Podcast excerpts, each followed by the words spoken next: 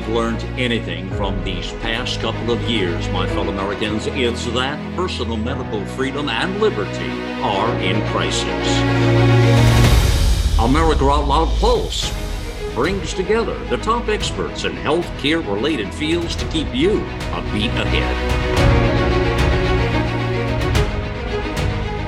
Welcome to America Out Loud Pulse. This is Peter R. Breggin, M D. I worked hard for that, and I'm proud to announce it, despite all the naysayers on all the science we're doing with many, many other scientists. And I'm with my wife, I think. Yeah, you're. I'm here. This is Ginger Breggin.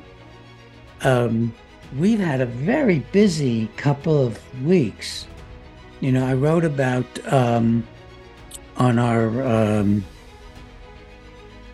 Substack. Yes, thank you, Minnie. Thank you. It's, okay. It's wonderful. It's wonderful at this age of eighty-seven to have uh, my. Oh, that's okay. You'd have nothing to do with the Substack. You hand me the articles, and they go up. And you write articles, and they go up. It's you true. Write great articles. Um, I've just put up one of my most important writings that I've done, um, save some of the books, of course. Um, and in this article, I connect two things. I connect um, the Pulitzer Prize, not Pulitzer Prize, the Nobel Prize being given out for lobotomy to a Portuguese brain slicer back in nineteen forty. And so at the time, I was very, very puzzled when I started taking on psychosurgeons and lobotomists. And I really actually shut down almost all the programs in the Western world. Those you know me know well about that back in the nineteen seventies. And I wondered, how could a man get the Nobel Prize for medicine for having involuntary patients in a state mental hospital in Portugal, opening their brains up and using an instrument that allowed him to slice the brain through in the frontal lobes with a long wire? How could they do that? It struck me as an absolute aberration. Well, we now have the Nobel Prize for Medicine going out to the people who did the most writing and research that we know of on the development of the mRNA platform. And guess what we're seeing now? We're seeing all the damaging neurologic and mental effects of the spike protein, which is given to us by the uh, biological weapon called SARS-CoV two and its variants, and which is then inflicted on us by the vaccines, which force our bodies to literally change what they're doing in the mitochondria and to produce spike proteins. So they're getting them into us by the disease, they're getting it into us by the so-called cure. And we have a situation in which we have to face a global assault on the brains and minds that's been going on since the mid nineteen thirties, ferociously through psychiatry, and which now is uh, taking place, by the way, because all the psych drugs harm the brain. Electroshock does what lobotomy does. It's electrical lobotomy. So that, that's this new article that um, I've written. Ginger's ideas are in it a great deal.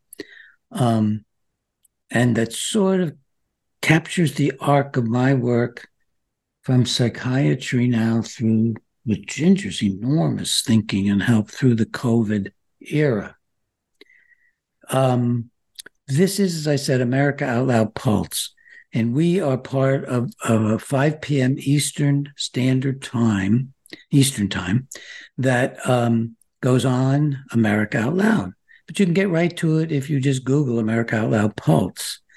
And on Mondays, there's Marilyn Singleton, a dear person, dear friend, who does, uh, who is a lawyer and a physician.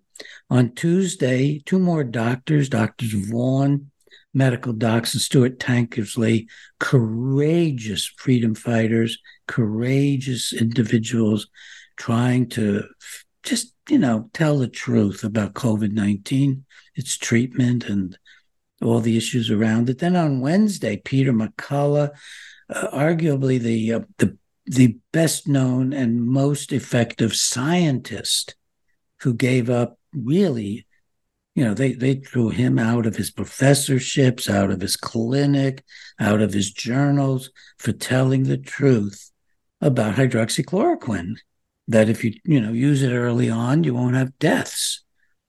Then on Thursday at five p.m., it's Peter and Ginger Breggin. On Friday, Harvey Reisch, another physician uh, and a man who is now uh, uh, emeritus at Yale, and who has stood up on these issues as probably no one else who managed to stay in the establishment until his retirement. And this goes out on podcasts on, a, on Apple, Google, Spotify, Pandora, Tunes, iTunes, Android, iHeart, um, all kinds of places. Today, someone new to us, and I'm going to have uh, Ginger introduce him to us, and I've been introducing him to me and to Ginger, who has a great uh, great background within the establishment, but is a great writer. And uh, Ginger, how'd you find him?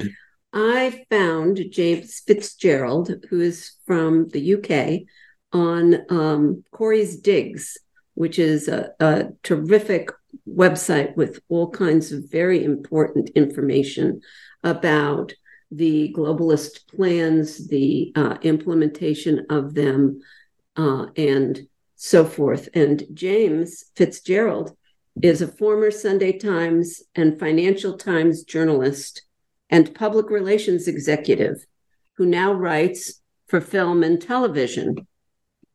He has developed insider contacts over the years in Wall Street, military special forces, the scientific community, and the space industry. And James, uh, thank you for coming on our show today, and um, say hello. Well, it's it's it's an honor, and uh, it's it's nice to be here. Um, I was uh, I was just following your own work on the. The, the pandemic and uh, the whole COVID scheme with uh, a lot of interest. So um, it's nice that you're taking interest in what I'm doing as well.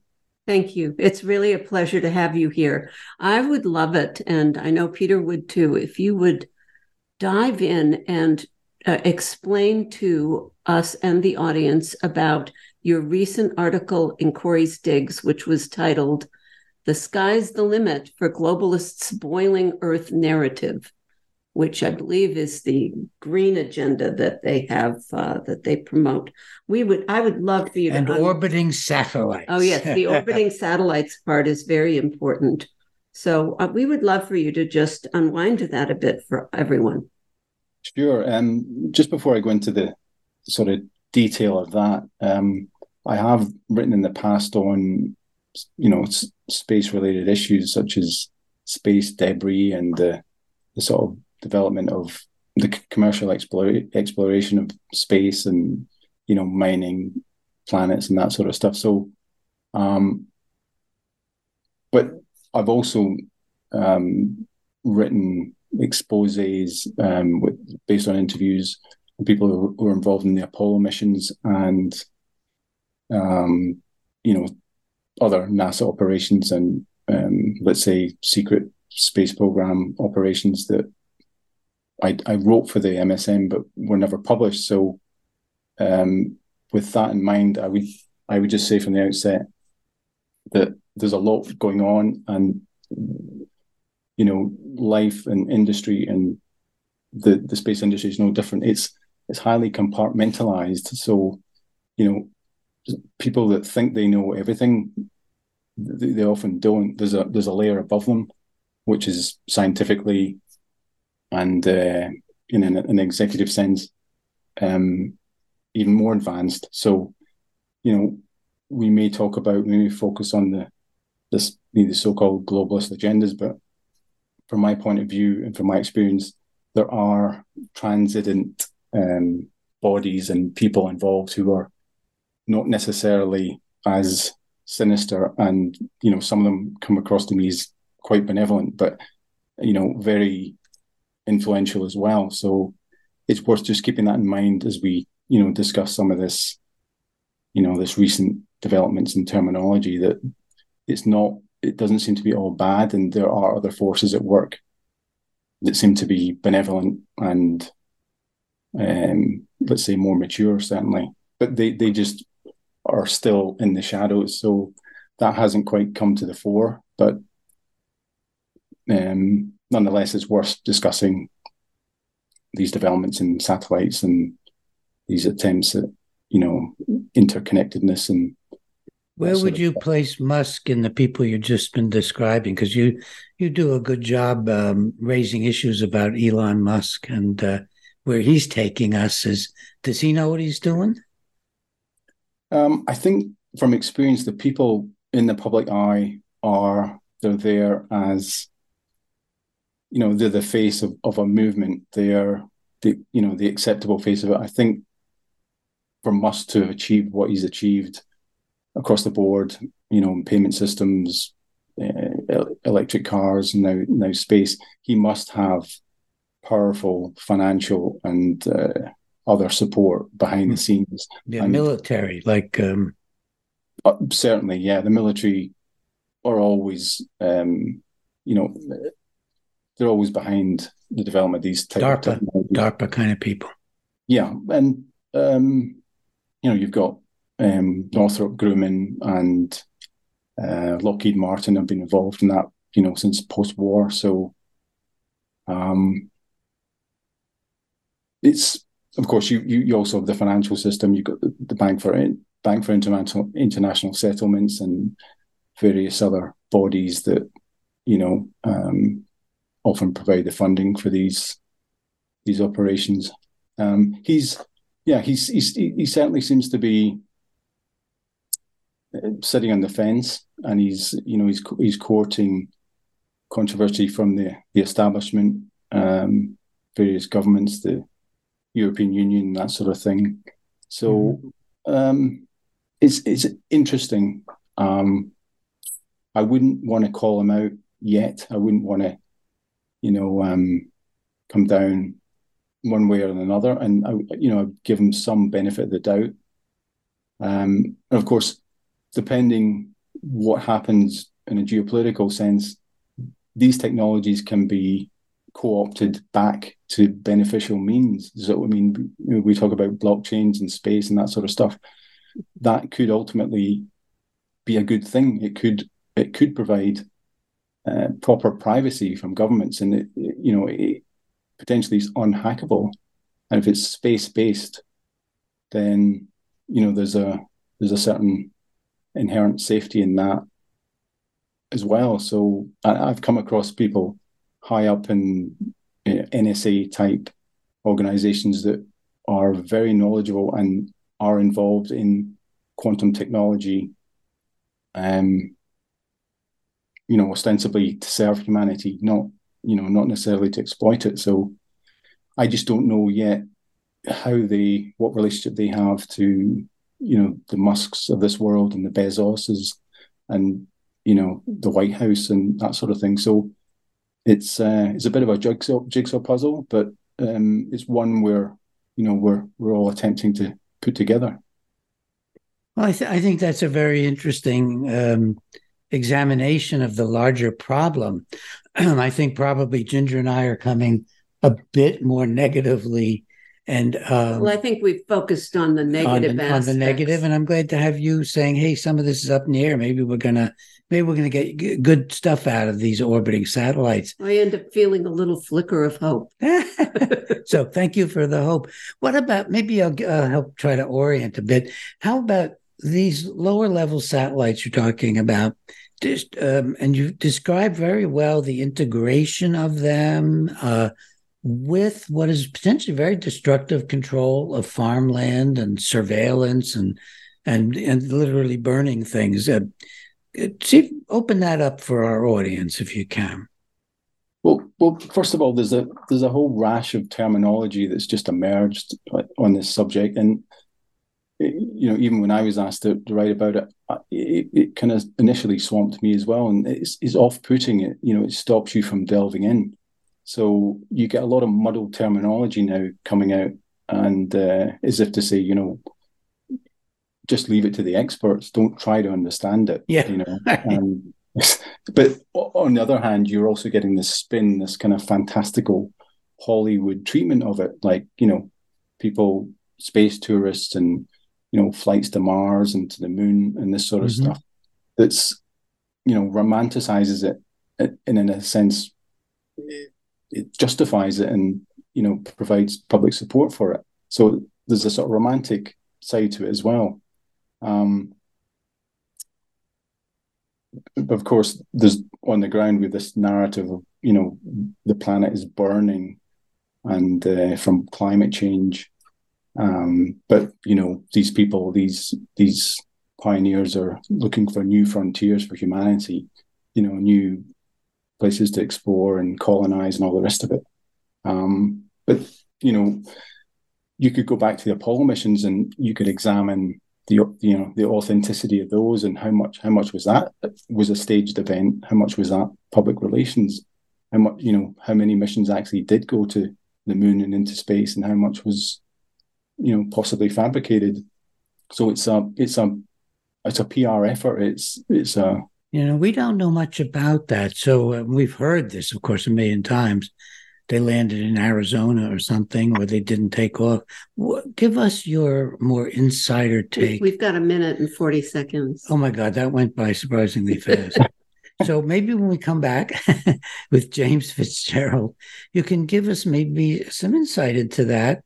And I want to get into, you know, your your concepts of, you know, how much are their lasers uh, uh, able to attack from space, and whether some of the fires and so on, and, and how it fits into an overall pattern of taking control over agriculture, taking control over land.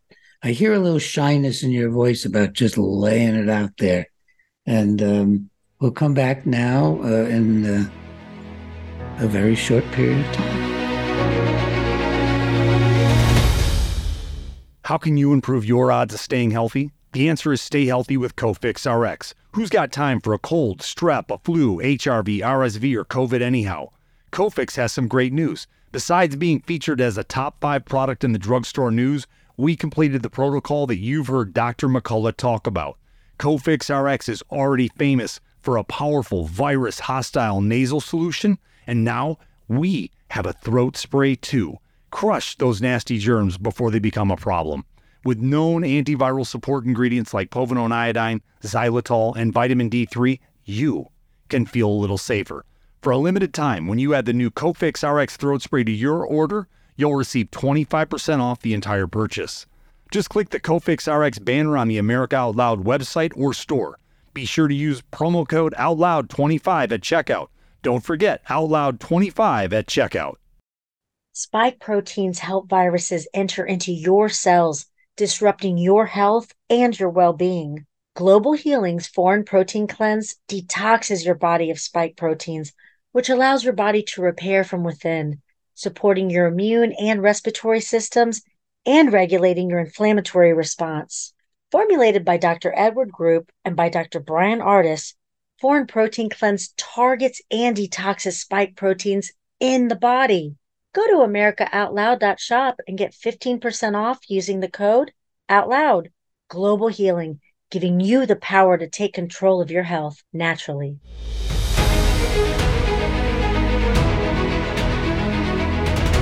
Welcome back with James FitzGerald, who's been looking at the uh, issues surrounding satellites and space travel. Ginger? Uh, I wanted to clarify one thing, uh, just to make sure that I'm understanding and our listeners are, James.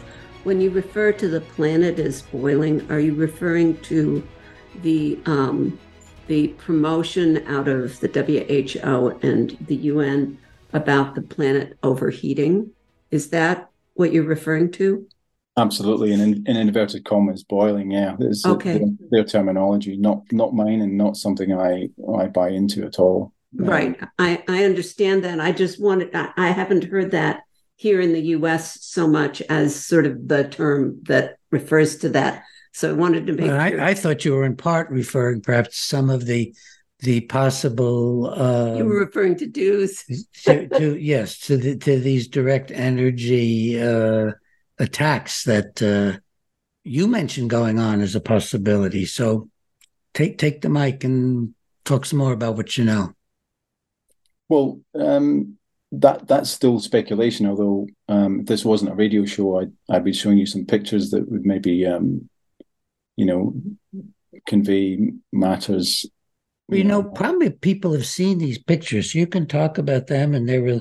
You know, you really, you've drawn some real parallels about how they could be controlling agriculture, how they could be creating uh, opportunities to put in new cities that are fifteen-minute cities and so on. Amongst our U S listening audience, anyway, we have uh, heard about a lot of concern regarding Maui and a lot of discussion as to whether uh, it was uh, direct energy weapons that were used to uh, take advantage of any natural fire that was already occurring in terms of frying Maui just at the right places in the city.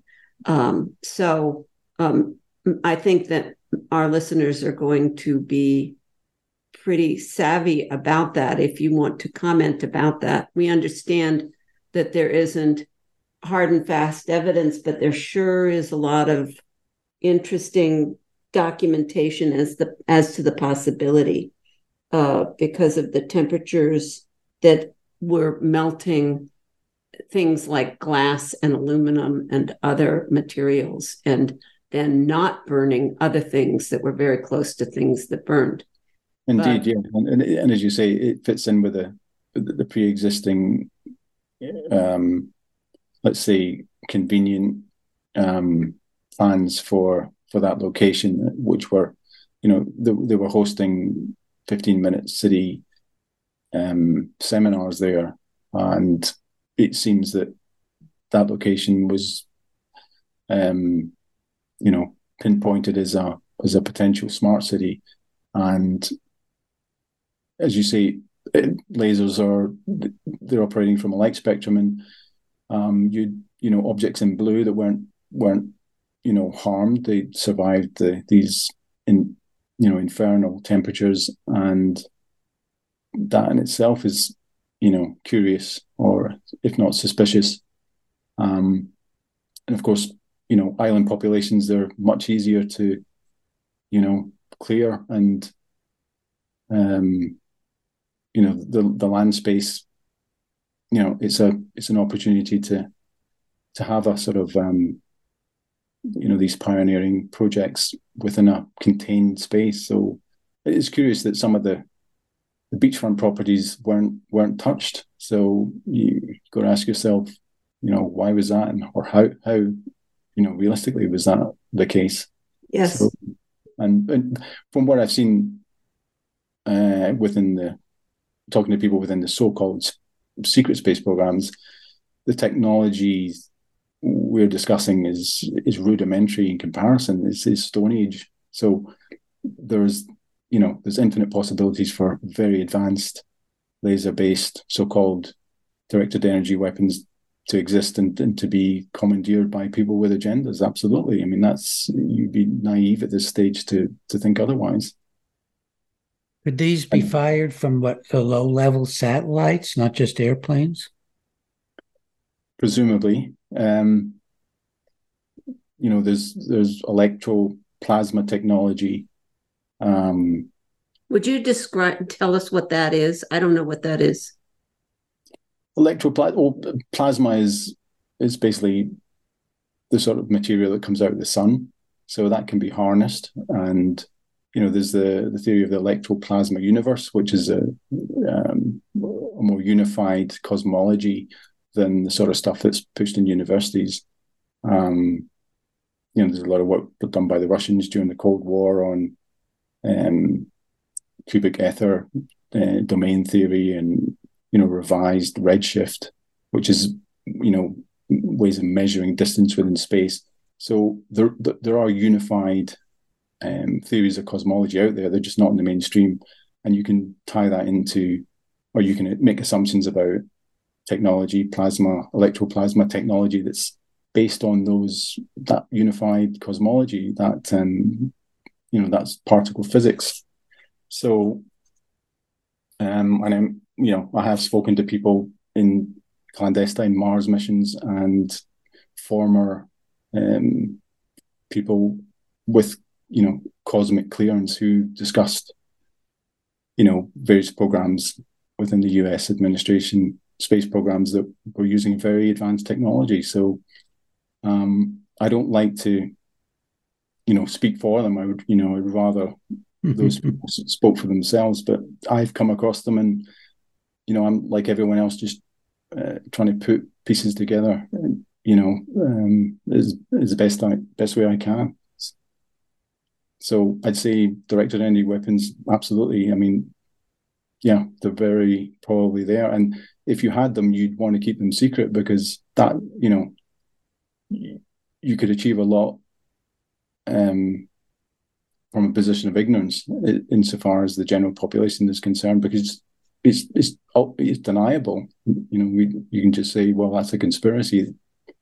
And you, you know, you just point to these mundane technologies, you know, big heavy satellites and this sort of stuff, and you say, well, that's as far as we've got. But um you know, that's a great way of pulling the wool over people's eyes by claiming the technology isn't as advanced as it actually is.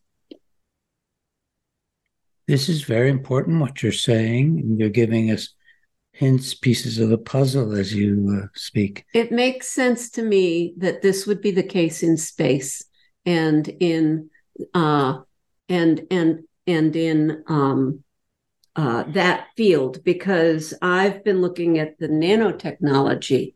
I've been looking at the nanotechnology also, and that's controversial. And uh, I find it incredibly potentially, uh, incredibly believable that there is nanotechnology being potentially employed into human beings through the vaccines at this point in time, as well as through other means of uh, deployment. So it's almost like opposite ends of the spectrum, the secret work being done in space and the se- secret work being done in the unexplored regions of human beings. Of our circulatory system. Well, as well as every organ in our body, yeah, including the brain. But well, um, it's, it's possible we could have been breathing in these nano... you know, nanites or nanobots for, you know, decades. We could be, it could be sprayed on us. We, it, so some, you know, if people take certain injections, they're going to get it directly into their bloodstream as well. So that may be, I mean, th- you know, nanotechnology is, is there. It's not, it's not, it's beyond deniability. And um, in, in terms of the, Um, weather modification and and the you know the HAARP system, the High Frequency Active Auroral Research Program, uh, using ground-based antennas, that is that's well documented now. Um, you got you had a paper in nineteen ninety-six, um, weather modification for the U S Air Force, and you you, you can go back as far as nineteen fifty-seven. There were um, studies for the military into weather modification. Um, so that's, it's just the, the details of it are, are more scarce, and it's not really discussed in the, in the mainstream. So, you know, I think everybody has to start to become their own, their own little journalist and take, you know, more responsibility for the, for the sort of consensus reality, because otherwise we're just being fed, you know, and it's, it's a one way, it's a one way street unless we start to see the agendas and see the underlying mentality. It's almost like um, archetypal mentalities, and once you understand them, you can you can get a lot of insight, and you can, you know, it gives you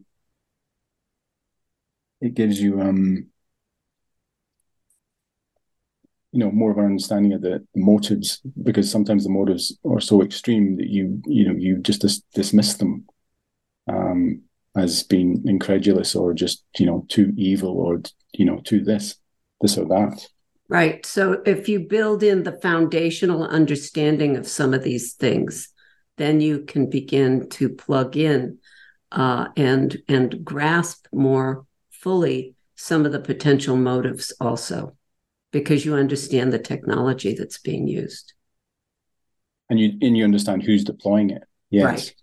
What type, right. of, what type of people. Um, but from, from my experience, there are, there are good and bad, and there are in between you know, there there's there are gray areas, and you know, I think there's a bit of a there's a war going on that's um, between opposing forces, and then the sort of critical mass is how the collective responds to these, you know, these clandestine operations, which are becoming less less clandestine as as you know, social media and shows like your own and you know, Corey's Digs and so on, you know, ex- expose the intricacies of these agendas. Um, but it, it, it seems that these people understand that there has to be some sort of consensus for them to get away with what they want to do. So it's a, a cooperative thing. So depending on how the collective res- respond to it is how it will play out. And it won't necessarily be, you know, a, a bad thing.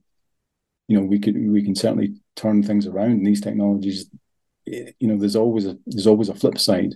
It can be used for completely benevolent ways. So, it, but it's up to people. It's not up to just a few individuals calling it out or, you know, waving a magic wand. That's not, that's just not the way it's going to go. So much depends on how well people like you and I and hundreds of others around the world can get the information out. And that's a real, of course, very problematic. But the way you're talking about it, I think, will be very interesting to our audience, because you really are talking about um, uh, th- this vague area that that you have bigger snippets of than most people. And um, and what you're saying is there's much, much more than we know about. And the, the way I see it is that, um, that these are predators, basically, that... Uh, Uh, and, I'm, and we're getting nearer and nearer to the new book being available, it's at least in parts. And and one of the, the themes is that if you just look at empire building throughout time, the builders are constrained only by outside forces. That is, they want to dominate as much as they can and to control as much as they can, whether they're Julius Caesar or or whether they're Attila the Hun, or uh, uh, whether they're Hitler or Stalin or uh, Xi Jinping right now. And it used to be that geography tended to control them. And uh, so that if it was a big deal, you know, to start it in Rome and end up in London and, uh, and Europe and, uh, and trying to control them as the Roman Empire. And, of course, they always say they're doing it for the good of the world, always. They always say that. That's one of the common things.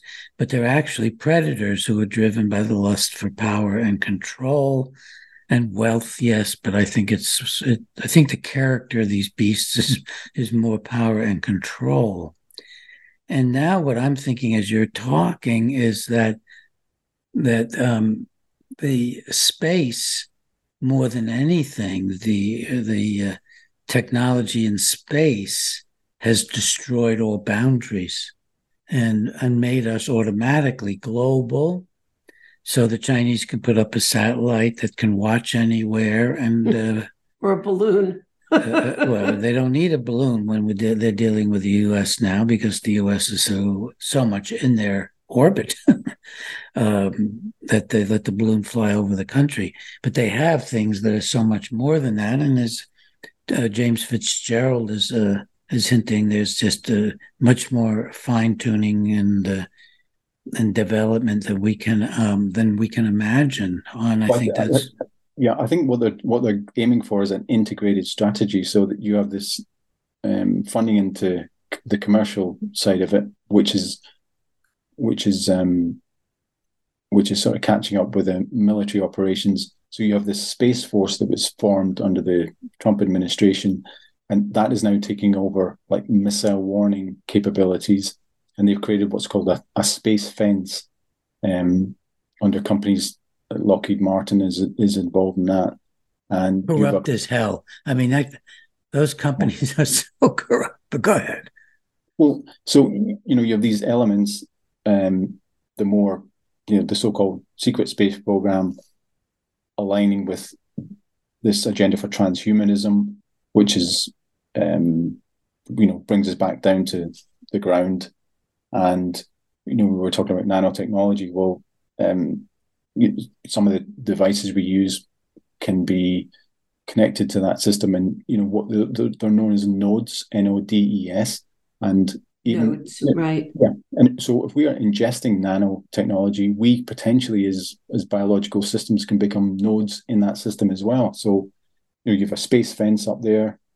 You have, um, you know, the commercial and military integration of all these sort of operations, the, the satellites, whether it's surveillance, um, you know, communication, communication in low orbit, um, you know, it ties in potentially to the this issue of chemtrails. You know, yeah, is, yeah. You know, are they are they spraying chemicals in order to create or to allow the conductivity for wireless communication, or, you know, is it a bit of both? Is it is it a dosing of the population as well?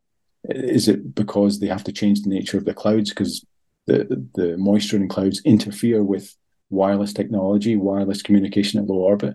Are they, you know, is that creating droughts as well? You, you can speculate, you know, quite broadly on that. So, and down down on Earth, we have the environment being weaponized against populations. You know, the narrative of climate change will, uh, you know, that's, you know, that's just being blamed on, you know, humans. Humans created it, so therefore draconian measures are necessary. So you've got the, you know, vertical and horizontal um, operations taking place. And, you know, from what I can see, with a false justification on the ground that, you know, humans are are entirely responsible for this, you know, climactic Armageddon that's just around the corner. But, you know, they've been kind of saying that for, you know, decades, and it, it, it didn't happen before. So it, at least it leaves some suspicion for their, um, you know, their, their motives, et cetera. This is very, very interesting. We've uh, just got a few seconds left. I want to mention that, um, you know, the folks looking at blood and seeing these nanoparticle uh, building of uh, what look like uh, receivers and broadcasters and things that can potentially be manipulated. And uh, they're seeing them in everybody's blood now. And what you're pointing out is it can come from something sprayed in the clouds, and it can come from something in the food. Wow. We'll be back in a, a few few minutes with James FitzGerald. This is Peter Breggin with Ginger Breggin.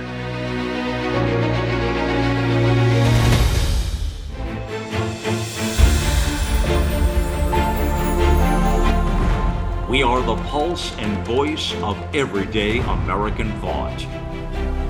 America Out Loud News, delivering a message of truth, inspiration, and hope to the world. Here we take on the challenges of our generation so that we can preserve future generations.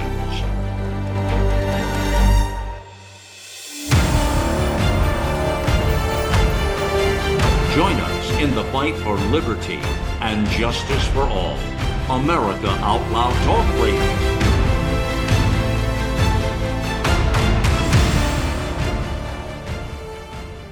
World-class care from doctors you can trust, all from the comfort of your home. That is One Wellness. Doctor Peter McCullough and his team at The Wellness Company designed the One Wellness membership to provide free monthly supplements and unlimited telemedicine access with doctors that share your values. Go to outloud care dot com today and use code OUTLOUD for twenty-five percent off your first month of One Wellness. Trouble getting to sleep and staying asleep is infuriating. Your mind races, you toss and turn. Nutrition company Healthy Cell created REM sleep to help you quickly fall asleep, stay asleep, and sleep deep. Unlike other supplements that don't work, REM sleep is not a pill. It's a gel you swallow with ultra absorption of science-backed ingredients supporting all four stages of sleep. Go to healthy cell dot com and use code OUTLOUD for twenty-five percent off your first order. Risk-free. Love it or your money back. Guaranteed. healthy cell dot com. Code OUTLOUD. Um, James FitzGerald, this is uh, very, very good to be talking with you. In your article, you talked about something that I thought was so important, which was that the World Economic Forum has an agenda that's really against agriculture, and um, I know, and you know, I think you were at least implying, and I believe, um, and for you know, central global control over how our food is uh, developed and manufactured, and they've got these tall buildings to do it in, and these farms uh, that are essentially factories, and um, I would love to hear you also just talk about that. Um, very much in the way you wrote about it, which is there is an ad- agenda very deeply of controlling agriculture that's occurring in many shapes and forms. And one of the big uh, uh, weapons in this is being in, being able to observe what's going on around the world from the satellites and, you know, what the emissions are from around the world and so on. Could you talk about that a little bit? Or um, a lot? Well, Well, you, well, you, you used the word predators before. I, I tend to think of it as people with an overdeveloped um, reptilian brain center. They, they, they seem to be, um, they're they're they're offended by the elegance of nature and how how the natural world can, you know, its sophistication and its its ability to to repair and to sustain life. And I think they're kind of against life, and they're against the, the beauty and the elegance of the natural world. And, you know, you, you know, you could, you know, you could even become spiritual about it. Um, but go ahead. You know, go some, ahead. You know, there's, this there's is where you can talk about this stuff. Go ahead. Right. Well, it's, you, I think at the, the top of the pyramid, they're, you know, these are esoteric people. So they do believe in multi dimensions, and they do believe in God, and they do believe in deities and demons and all the rest of it. But their orientation is, you know, for some reason they're angry, or they're, you know, they're just ugly and they don't like beauty. So, you know, the human, the human condition and the human body is a, is a magnificent creation, and they want to control it and they want to subdue it. So that's, I think that's the underlying motive of these people, and controlling food and um, denaturing it is is just one one way of suppressing, you know, what what are essentially the magnificence of life, whether it's animals or people, and uh, that seems to be it's a it's an immature, but it's a recurring it's a recurring mentality. We've seen it through history, and it's.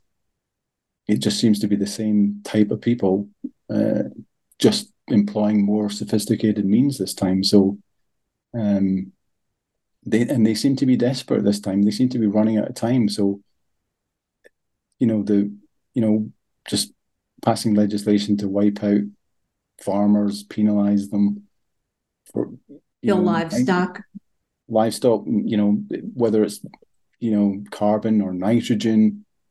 But actually, when you look at carbon, you look at nitrogen, these are crucial, crucial elements in, you know, sustaining life and the, life's ability to, to replenish itself. So, you know, it seems kind of ridiculous, but it's amazing how many people haven't stopped to question that.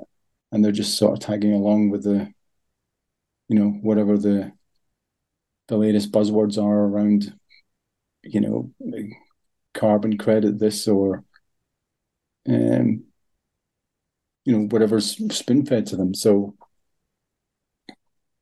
um yeah it's just a it's they need to get a critical mass behind them, or else it's not going to work. So it's just a question of, you know, do people just some people just want to be told what to do, and they they're perfectly happy to be to be you know, to join some sort of much more contained, lifeless existence. But I think, you know, the the the general impulse of nature is not is not to be restrained, and you know, ultimately we'll, you know, we'll we'll find a way of you know, getting a grip on it and turning it into something good. What you've been saying is uh, some of the most interesting English language I've heard in a long time, actually, James. Ginger and I think a lot about these things, and I've written a lot about the predators, the global predators. But what you're describing today, I think, is a bit more subtle than anything I've written. And well, uh, I really appreciate this deeply. I want you to know that what you're saying about their basic, in a sense, their hatred of beauty and life. And um, you get you get more to to really uh, be close to some of these people than than we do, because you've been a part of the establishment. But I really, I want, just want to honor what what you've just been saying for a few minutes. And well, I think, I think people, even if you even if you, I mean, we've been spoon-fed. Uh, you know, Darwinism, rationalism, from people who were esoteric Freemasons. You know, Descartes and people like that were, they were into magic, they were into alchemy, and yet they were pushing, you know, highly constrained, very dogmatic, restricted worldviews in order to try and contain people and contain people who they know have souls. So, you know, we're talking now about quantum computing and artificial intelligence. Well, quantum computing is multidimensional, and the terminology used within quantum computing sphere are, it, it, they use terms like uh, black magic, warlocks. Uh, you know, it's all, it's very esoteric. It's very, you know, it's, it's, it's, it's, there's a spiritual dimension to it. And so they know it. So we're not, we're, you know, we're, we're dealing with a, an agenda that's on multiple fronts, and it's, you know, ultimately it's a, it's a spiritual, it's a spiritual endeavor as well. So quantum computing is is the bridge between the the sort of spirituality they want and the uh, the more mundane, uh, you know, consensus reality that we've been fed in, in school and university, which came from, you know, rationalists who weren't who who were actually esoteric alchemists. So um it's they, they don't want us in on what they feel is the, is the magic and the power.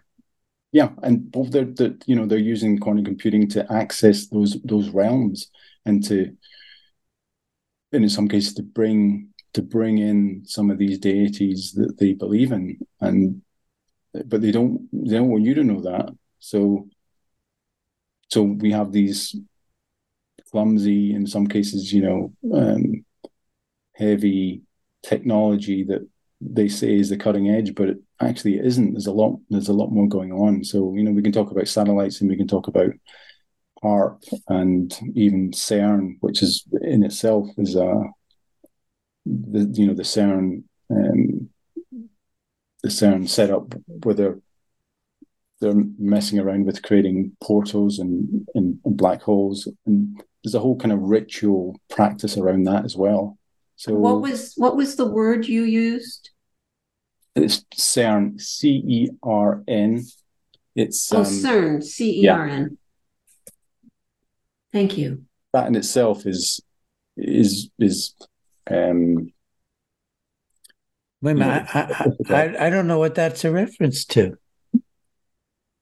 T- tell us more. I've never, I don't think I've heard the word before, unless well, it's a short for serendipity or something.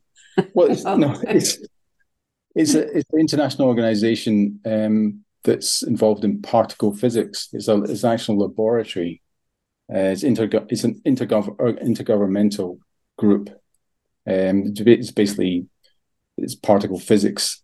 Uh, you know, they're They're blasting uh, protons and, and various molecules at each other to, um, you know, uh, create artificial black holes, really. So, um, you know, some of us think that's potentially dangerous. And, and some of those people believe that they're creating black holes in order to bring certain certain entities into this reality from other realities. And that ties in with quantum computing, quantum mechanics, um, particle physics. Mm-hmm. That's, you know, that's the bigger picture there, and that's based in Geneva. Um, of course, it is. Do you think someone like Bill Gates or Klaus Schwab Um, do you think that they have a sense of all of this? They know all, they know all this is going on, and they have some spiritual connection to it? I think the people in the public eye are, are not the ones making the decisions. I think they're puppets, because the people making the decisions just wouldn't be that foolish to put themselves in, you know, to potentially, um, you know, to be... Mm-hmm. Uh, take to take the rap for things when they go wrong or when, when public opinion changes. So mm-hmm. I don't. I think these people are fairly unsophisticated, but they do have developed egos, and they're easy to, you know, they're easy to manipulate, and they, you know, offer someone a position. And so take uh, Bill Gates, for example, who plays such a huge role in the development of the vaccines. He gets his. Two vaccines. I mean, his two companies, Pfizer and Moderna, they get to be the American vaccines, even though there could be a hundred competitors. Mm-hmm. Um, you think that he's still on the front man level? This is not a challenge. I mean, I really just want to know what you think. Do you think he's not on? The, he's not really the powerhouse either. I see, no, I see him as a as a P R. I mean, I've come across him uh, physically in various offices, so he does go and lobby. Yeah, you know, all over the place. He's, you know, he's traveling. He's speaking to editors and yeah. other. And, do you and, have any anything? I really love what you're talking about. I think this is fascinating, and my wife uh, is is particularly going to be uh, be stimulated. Oh my gosh, that. You've opened up a whole new world for me to look at. um, do you have any vague idea? This is, you know, we're we're close with. Um, Catherine Austin Fitts, we talk to her a lot. Do you know Catherine? Yeah, I I, I follow her on social media. I think she's yeah. very astute. Yeah, yeah, yeah. She she's wonderful, and she she was the first person to introduce us to banking. And we don't have much in our first book about banking, but the second book, um, I've worked very hard uh, with Catherine on my chapter on banking, and um, um, she talks about Mister Global to indicate that. There are people we just have no idea who they are. And I think that's what you're saying too. That's absolutely what I'm saying. If I, you know, you put yourself in the position of those people and just just transpose it that way, you, you if you were pulling the strings, you just, you would be invisible, because that's your ultimate protection. That's your ultimate deniability. As soon as something's out in the open, it can be analyzed, it can be dissected, it can be challenged. But you know, if you're if you don't exist, you don't really mm-hmm. have any challenge. But you do, you know, you do have layers, and you do have, you know, puppets, and you know, and once you understand deep human psychology, you know which people to put in front. You know, you know, you can control them, and you know what the motives are. Mm-hmm. So, um, these, you know. No offense, but Bill Gates and people like that, they don't strike me as being particularly intelligent, because, you know, I certainly wouldn't want to be doing what he's doing, because it's a suicide mission as far as I'm concerned. That's, that is going to blow back. And the same with, you know, Klaus Schwab as well. This is, these people are, they're unsophisticated. Um, you, you saw people like them emerge during the pandemic. You know, they want to be implementing mandates. They, you know, they mm-hmm. could be a shop. It doesn't matter. They want to be pushing someone around. They want to be part of something that's yeah, that's that's giving the orders. And so these people are, you know, they're just they're well financed versions of that, as far as I'm concerned. Well, I think that is very, very interesting. And you mentioned the um, the Bank of um, oh Lord, B I S, International the, Settlements. Yeah, yeah. Bank of International Settlements. Um, and I th- I don't know if that gets any closer to who it really is, although they're very, very powerful. Um, I think these speculations are really important to try to see behind the, f- the veil, so that when you get to Bill Gates, you still may be looking at just, uh, you know, one more magician with a lot of money and a lot of backing. One more curtain. One more curtain is what the image I was searching for. Thank right. you.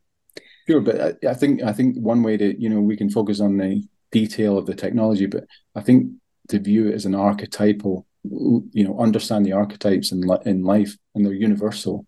The, you know, you, you get them in the tarot. you know, the, the magician, the this, the that, the joker. Yes, yeah. These people, these people are there, and these these energies are operating through them. So, yeah, you know, once you get a, you know, a handle on that, you, you know, you're not going to be so easily manipulated, and you're going to see things coming before they come. And the finance is, you know, look, but look, looking for the finance is is is one big part of the puzzle. You know, you can talk about Vanguard, you can talk about BlackRock, the Bank for International Settlements. You can look at their think tanks, Council on Foreign Relations, yeah, uh, Council. You know, these these think That's tanks it. are feeding into the media, the, and the media isn't giving anyone else voice. They're just taking these people that have come through that particular sausage factory. So that can all be, no, that's all linked. Yes. Yeah, this is very, very, very interesting. Um, you know, it's it's interesting thing about Christian theology and to some extent Jewish theology too. It's just, in order to understand this, a uh, long time back, they started postulating, you know, that there was a devil and the devil had all kinds of minions.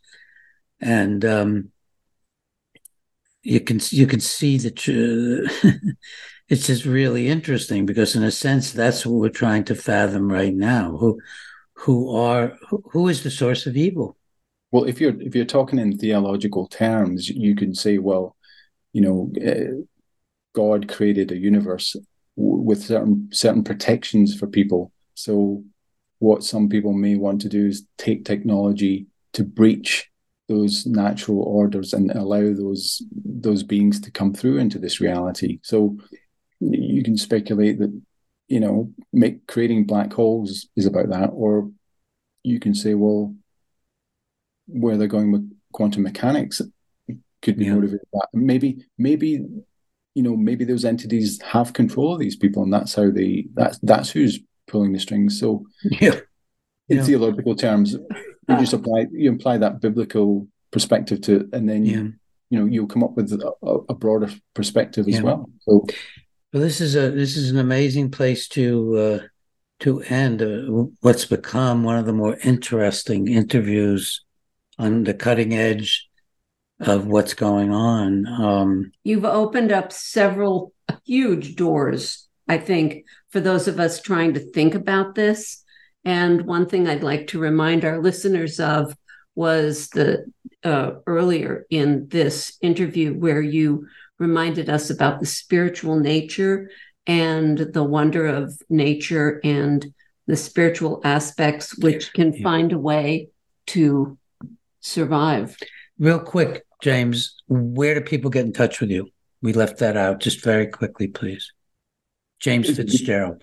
That's a good question. I've I've kept a I've kept a very low key all my life, and I try not to be contactable.